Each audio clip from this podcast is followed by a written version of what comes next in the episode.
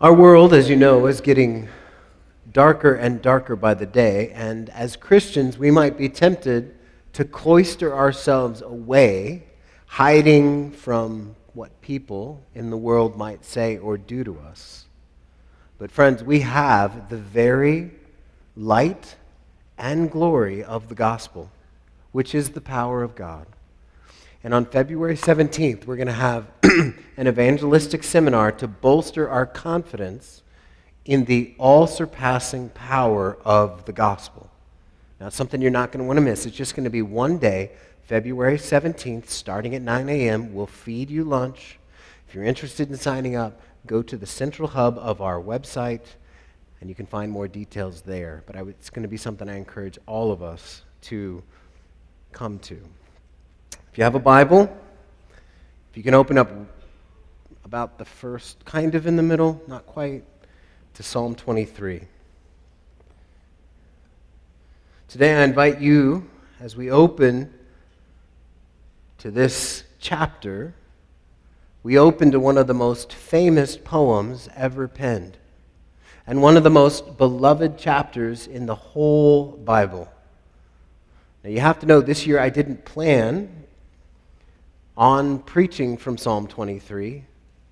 But over Christmas break, this psalm just grabbed me and forced my attention. I ran across this little book. Actually, Tiffany, my wife, bought this little book called The Lord of Psalm 23. I sat down to have my quiet time. It's kind of a shiny cover. I noticed it. I got distracted from what I was going to read. I read this. And I was like, oh my goodness, this psalm imprinted itself on my soul. And for me, as I read this psalm, it's become an invitation to come closer, to come closer to the shepherd of our souls. And this is what I've experienced, and it's something I want all of us to experience together. You see, this psalm stands as an invitation that shouts, Come closer. Come closer to the Lord who provides for all your needs. Come closer to the one who knows what you need better than what you do. Come closer to the one who delights to care for you. Come closer to the Lord who protects you and defends your cause tirelessly. Come closer to the one who is only, always generous. And as you get closer, you find that he can indeed be your everything. And that's why it seems appropriate here at the beginning of the year in 2024 to consider this psalm for three weeks. I'm going to read the whole thing, but this morning we're going to focus on verses 1 through 3 as we hear a call to come closer to the Good Shepherd. I'm going to read beginning in verse 1. If you have a Bible, follow along with me. I'm reading from the English Standard Version. The Lord is my shepherd. I shall not want. He makes me lie down in green pastures. He leads me beside still waters. He restores my soul. He leads me in paths of righteousness for his name's sake. Even though I walk through the valley of the shadow of death, I will fear no evil for you are with me. Your rod and your staff, they comfort me. You prepare a table before me in the presence of my enemies. You anoint my head with oil. My cup overflows.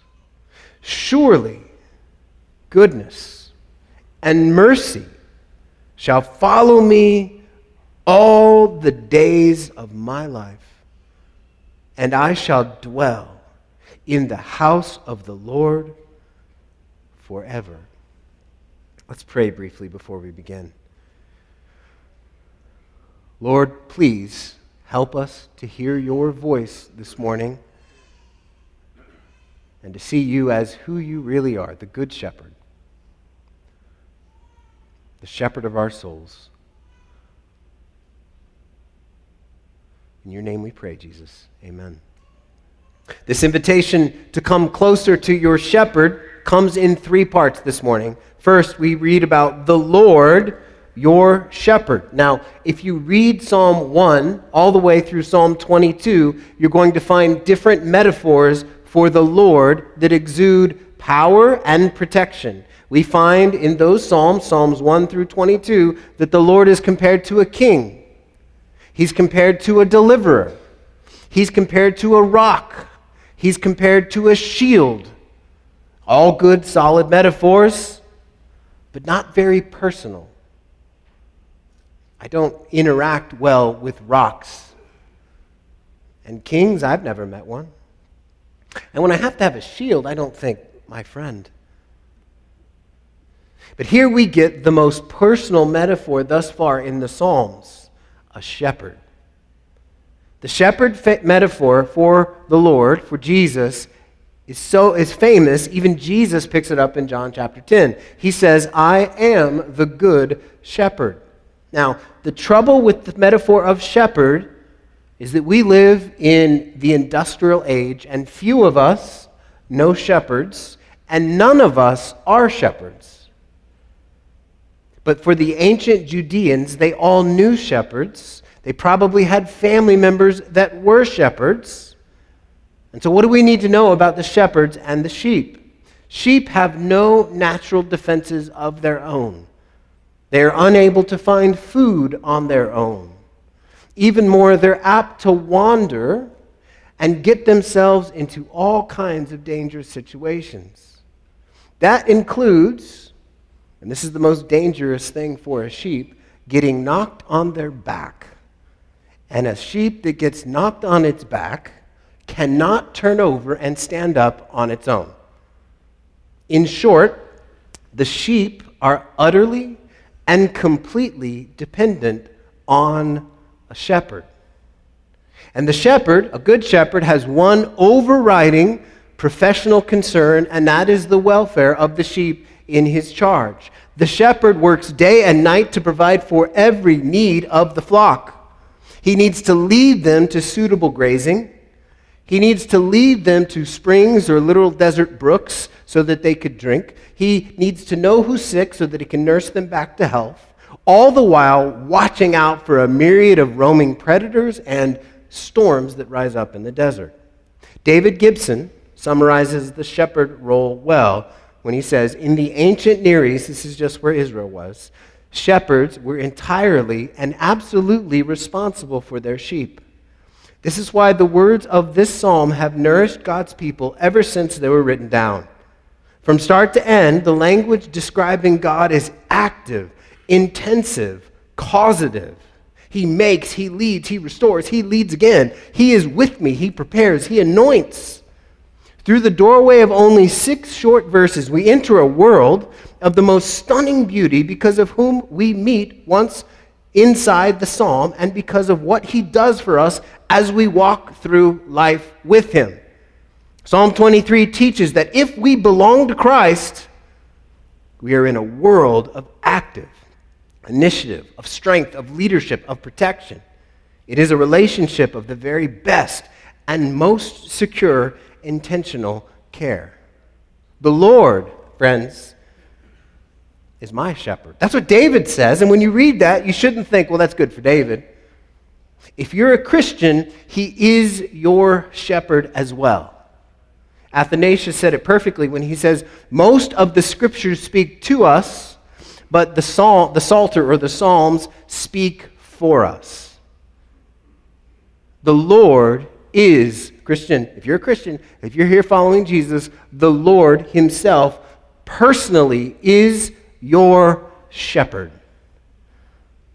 Now, who is the Lord that is your shepherd? If you'll look in your Bible, look at the word Lord. And you'll notice that that word has four capitalized letters. That is the English translator's way of telling us that David is using God's personal name. Sometimes it's said Yahweh. It's the name so holy that the Israelites refused to say it or even spell it completely. The first time we hear of this name is when God gave this name to Moses in Exodus chapter 3. The Lord Himself called Moses to go to Egypt and to lead his people from slavery, and he called him from the burning bush. Now, Moses, if you read Exodus 3, and I'd commend you to do that, he's full of objections and questions. And here's one of them.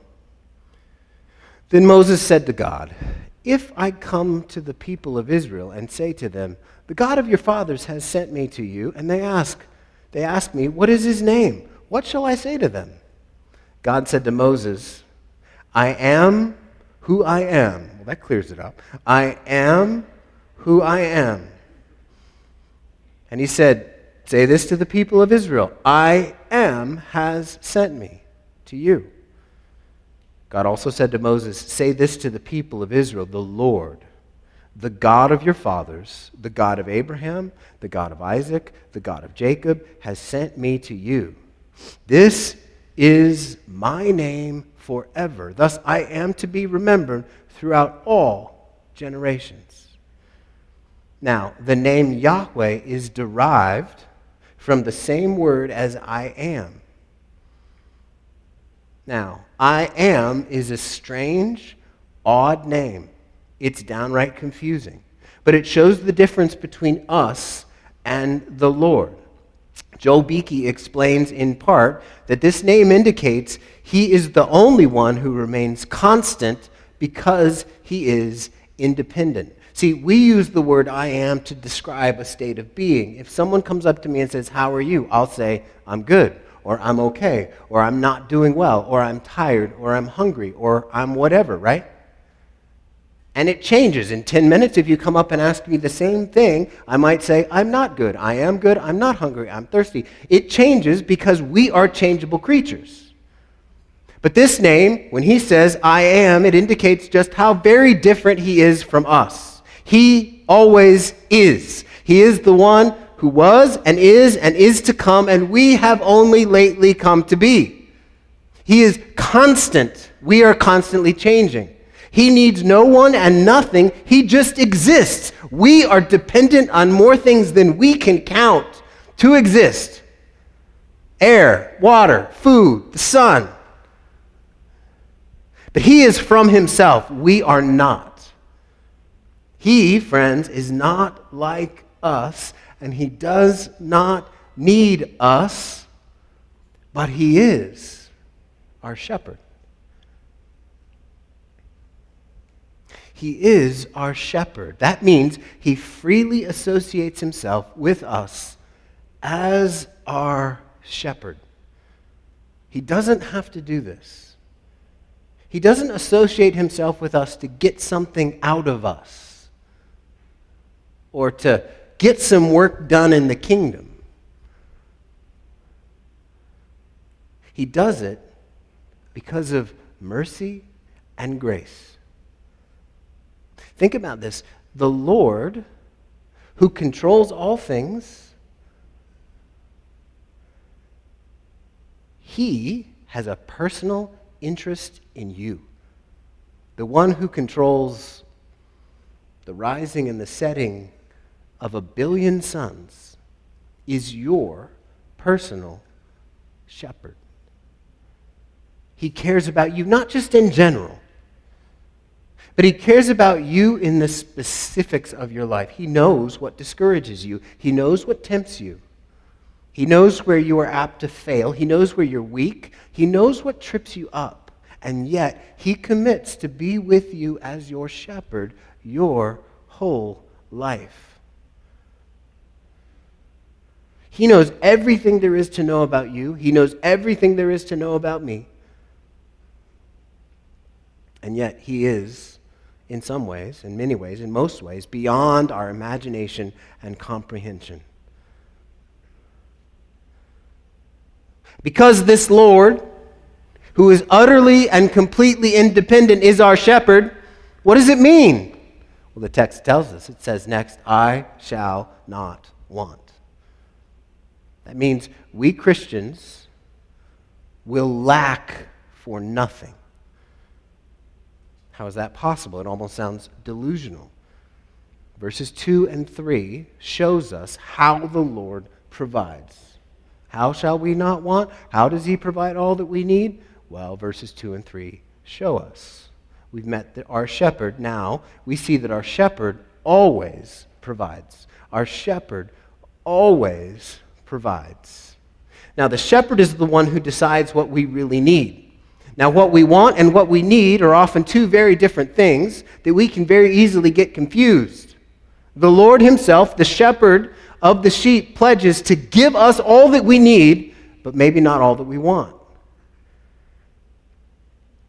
And the picture, he teases this out, David does, in the picture of the shepherd and the sheep. What does he do? He makes me, verse 2 says, lie down in green pastures. Now, the sheep have to stand to eat, but they lie down to digest their food. And they will not naturally lie down, they have to be made to lie down. Otherwise, they will just continually walk around eating and eating and not digesting their food. And so, what the shepherd has to do is lead them to a safe place so that they can lay down and digest their food. And a sheep will never lie down if they feel threatened or fearful, ever. And all herdsmen agree that the presence of the shepherd is what makes all the difference. If the shepherd is watching over the flock, they will know they are safe. He also leads them beside still waters. Still waters are the only kind of waters that sheep will drink from. They won't stick their face in a quickly moving current, and they will not venture out into the white water. The shepherd knows the natural springs and the watering holes, and the shepherd of this Psalm 23 is an arid desert, just like us. You got to do some research to find places where water, is, right? If you go out in the desert, it's not like there's water everywhere you turn. You got to know the lay of the land, and that's what the shepherd knows.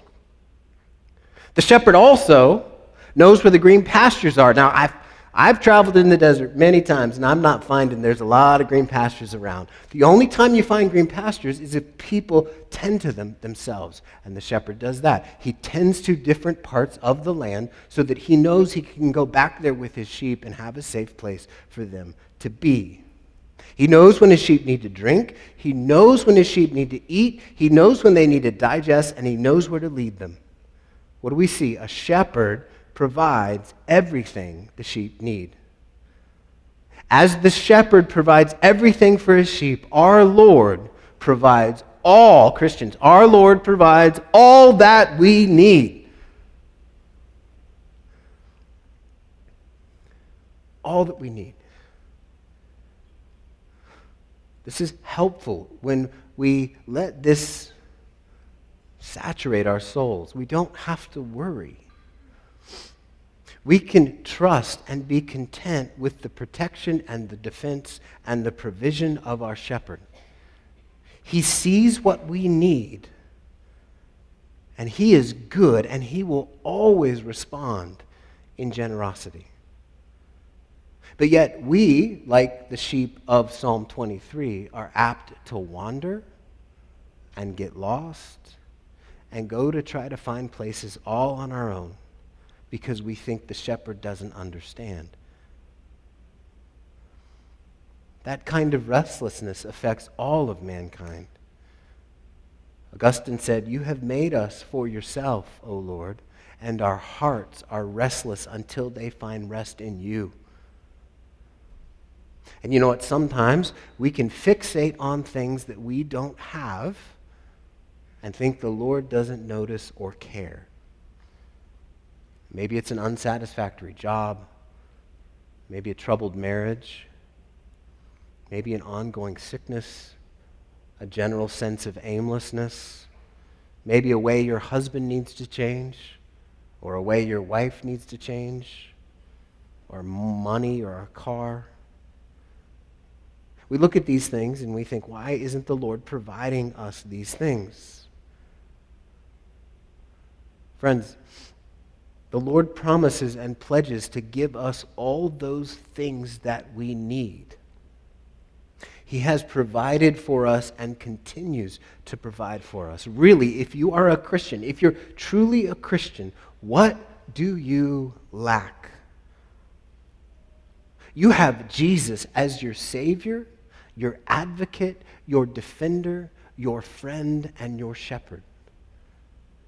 Think about Jesus. He became one of us, but he lived a harder life than any of us. Why? Because he did not sin. He never gave in.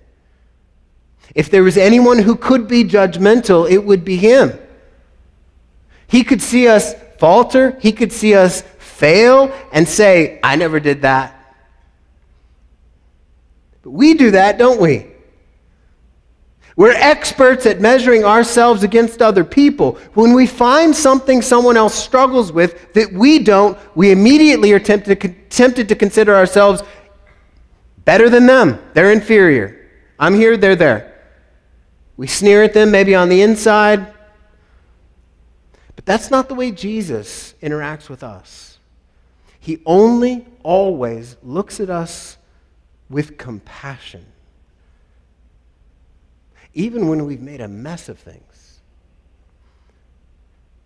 Even when we've rolled around in the mud of self indulgence and laziness and lust and anger. The Lord doesn't look at us and say, Oh my gosh, here we go again.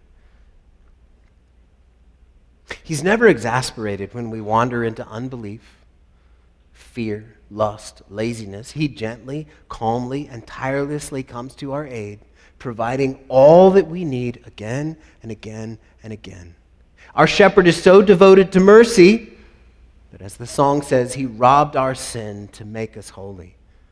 And now, Christians, all we know from Jesus is mercy, kindness, generosity, forgiveness we might not have all we want, and we might all have questions, but if we're Christians, we have all we need.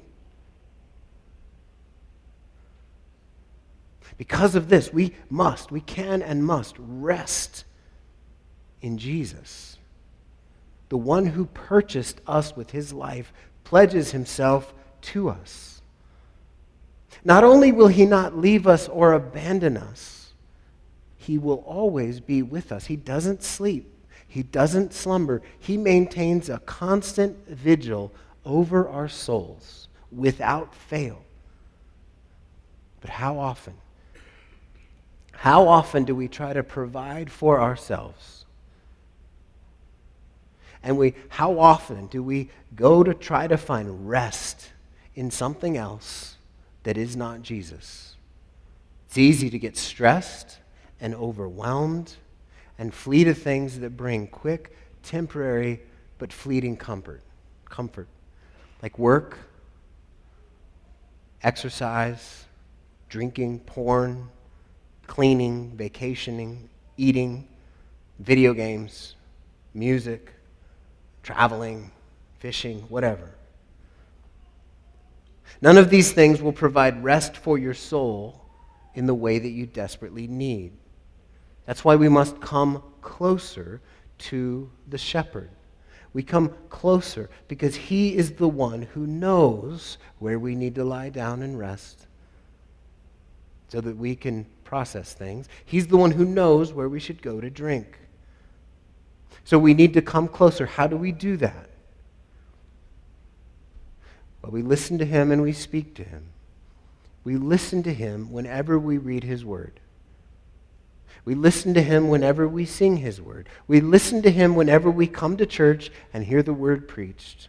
We listen to him when we study the word. We listen to him when we meditate on the word. There is nothing more, there is nothing we need so urgently and so regularly as the word of God.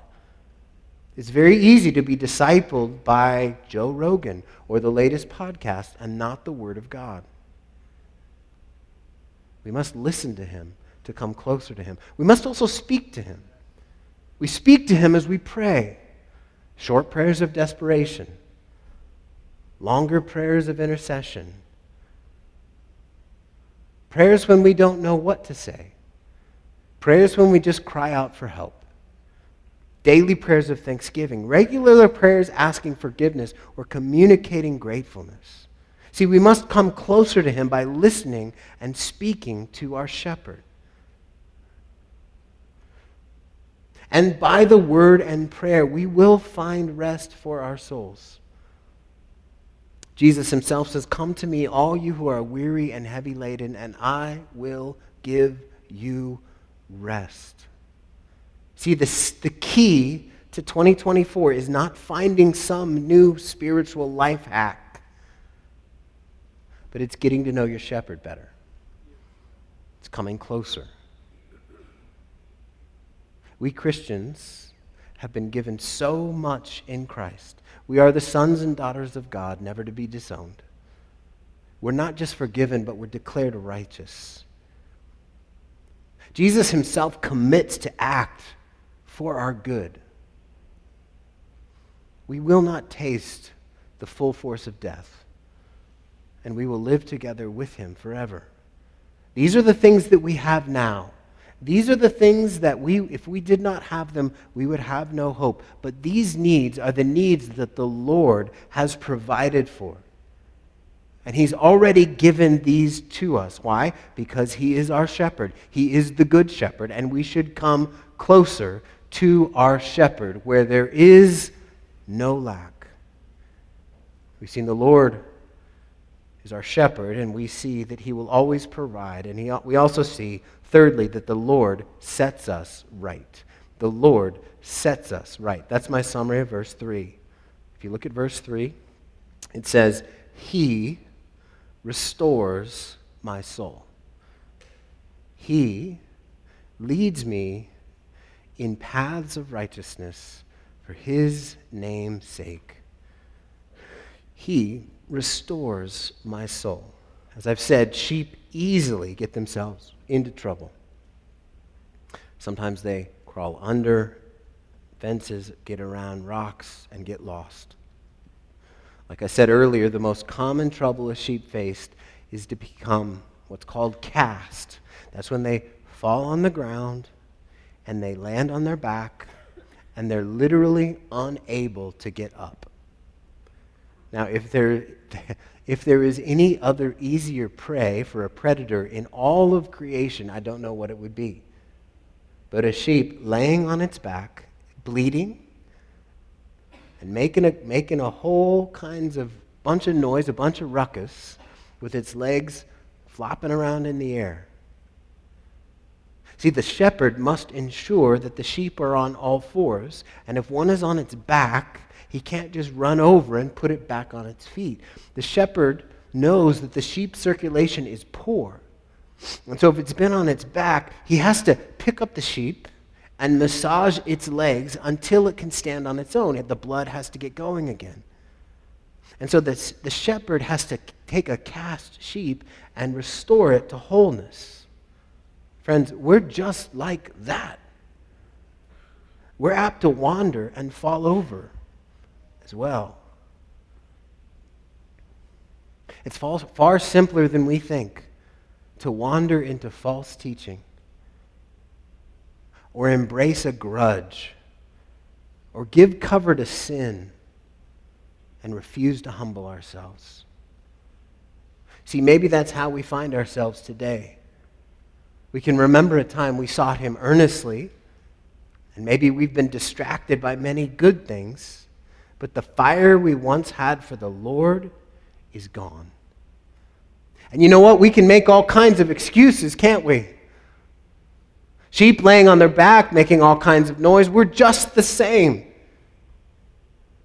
Imagine, imagine a wandering Christian laying on their back. Well, we can imagine, I'll just lay down here. It's going to hurt to get back up. but Laying on your back. And the sheep can't get up. And we've got the sheep saying, Well, I'm just going to explore different kinds of philosophies. I don't really need to go to church anymore. You know what? I'm not sure what my sexual preferences are. I've read the Bible enough, I've heard all those things. And then we get stuck. And oh my goodness, there goes my knee. It seems, and we can make all kinds of excuses laying on the ground like that. But the truth is, we're stuck. and we can't put ourselves to right. This is why we need to rely on our shepherd and his ability to restore our souls. Notice it says, He restores my soul. I don't. You don't. We go to Him. We go to Him and we confess those things that have gotten in the way. Maybe we've been distracted by good things. Maybe we've been trapped in some sin that's unrepentant. Maybe we've convinced ourselves that we don't need to be around other Christians. We need to go to Him, confess those things, and He will restore us. And sometimes the way the shepherd pursues us is by sending faithful friends to correct and reprove us. Other times, difficult life situations serve as a wake up call.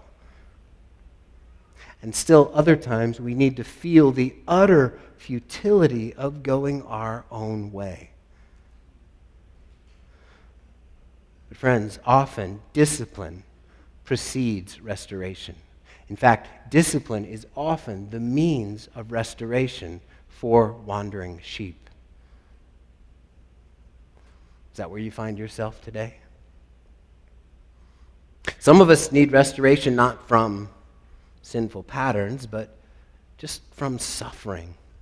The kind of suffering that seems to blot, all out, blot out all hope in a room this size, I know there are many different flavors of suffering. There's physical pain, there's mental anguish, there's relational angst. And the problem with suffering is that despair speaks with a loud and authoritative voice. Despair and discouragement say things like, This will never change. You are a hopeless cause. You should just give up, and it is not worth it. That's how despair speaks to us when we're doing poorly and we believe it.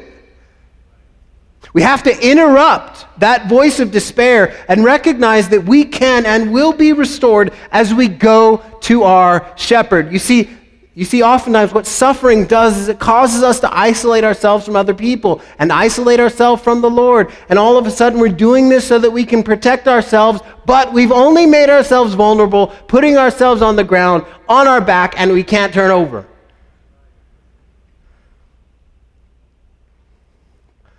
But the shepherd, as we move to him, he restores our soul. He will not leave us broken and battered. He will not leave us compromised and corrupt. He will pursue me as I wander. And He will not leave me to weep and wail alone. He will restore my soul. Why? He's the Good Shepherd. Friends, we must come closer to the Good Shepherd. He and only He will set you right. He not only restores the soul, but verse 3 He leads me in paths of righteousness for his name's sake.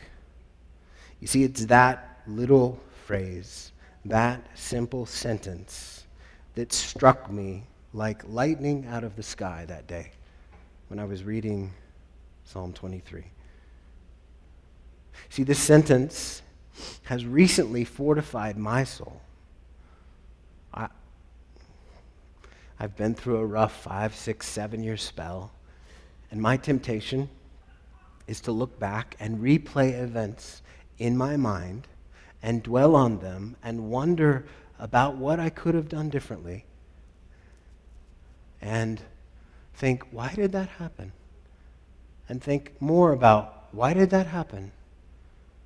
And the effect is that I give in to self pity.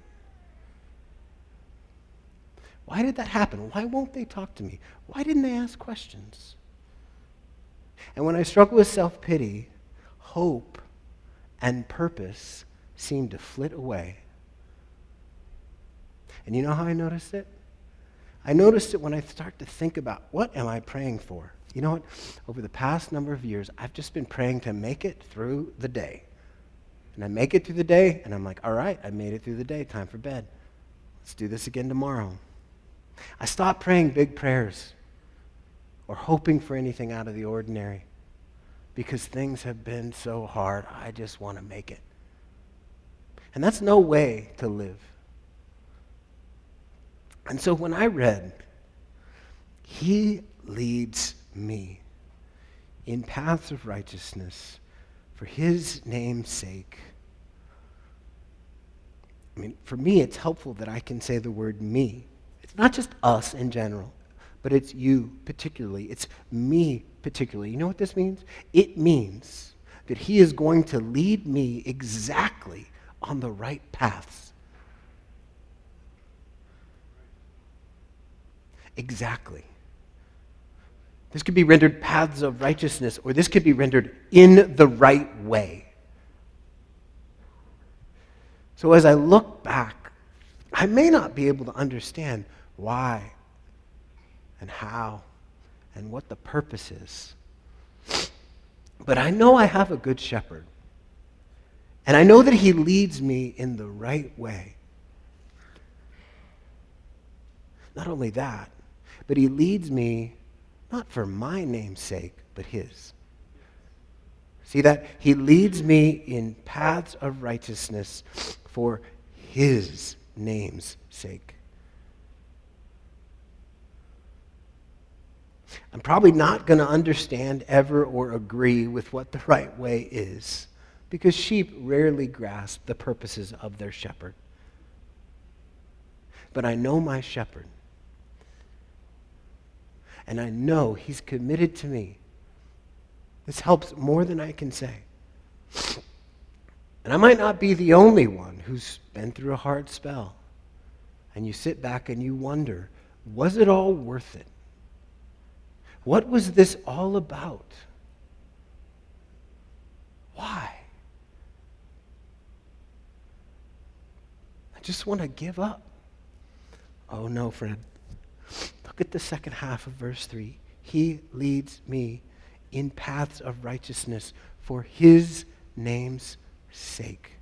If you're a follower of Jesus, you might not understand all the reasons for the path you had to walk, but you know it's for his name's sake. And it's not wasted, it's not worthless, and it matters. So if you're one of those people like me who are apt to get discouraged and wonder, let this fortify your soul and come closer to your shepherd.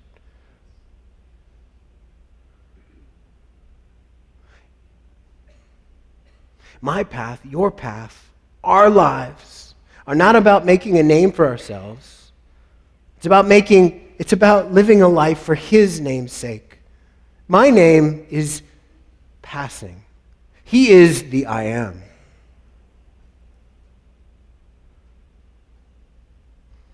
David Gibson says, The shepherd has gone ahead of us, blazing a trail and leading the way. Notice he doesn't push from behind. See that? He leads me in paths of righteousness. It doesn't say he's behind me like a coach saying, Go, go, go, go. No, no. He's already come this way. He leads from the front, saying, Come, follow, come closer. The shepherd has gone ahead of us, blazing a trail and leading the way. And therefore, the path we are taking is one of righteousness or the right way. When we follow the Lord, we cannot fail to be on the right path. The path will not be easy, but if it's His path, it's worth it. So if you're a Christian, if you're following Jesus, come closer. If you're not, if you can't say, The Lord is my shepherd, let me really encourage you to talk to someone you know that's a Christian. He can be your shepherd too. Do you know what qualifies us to follow Jesus? That we're sinners who've repented and put our faith in Him. We're ones who say, I don't want to be punished for my sins. I want Jesus punished for my sins. And in that, we are made new and we experience new life. You too can come to this shepherd and he can become your shepherd. Come closer. Friends, have you wandered off into pride? Come closer. Are you cast in despair? Come closer to the shepherd. Have you sought your own pastures of pleasure? Come closer to the shepherd. Have you escaped into a false rest of trying to control everything? Come closer to your shepherd. Have you tried to go your own way only to wander away? Come closer to your shepherd. Have you noticed that the fire you used to have for him and his purposes is almost out? Come closer to your shepherd. Are you lacking hope? Come to him. Come closer. The Lord is your and my and our shepherd. We will lack nothing, even as he makes us lie down in green pastures and leads us to still waters, as he restores our soul, leading us each in paths of righteousness for his name's sake. Let's pray.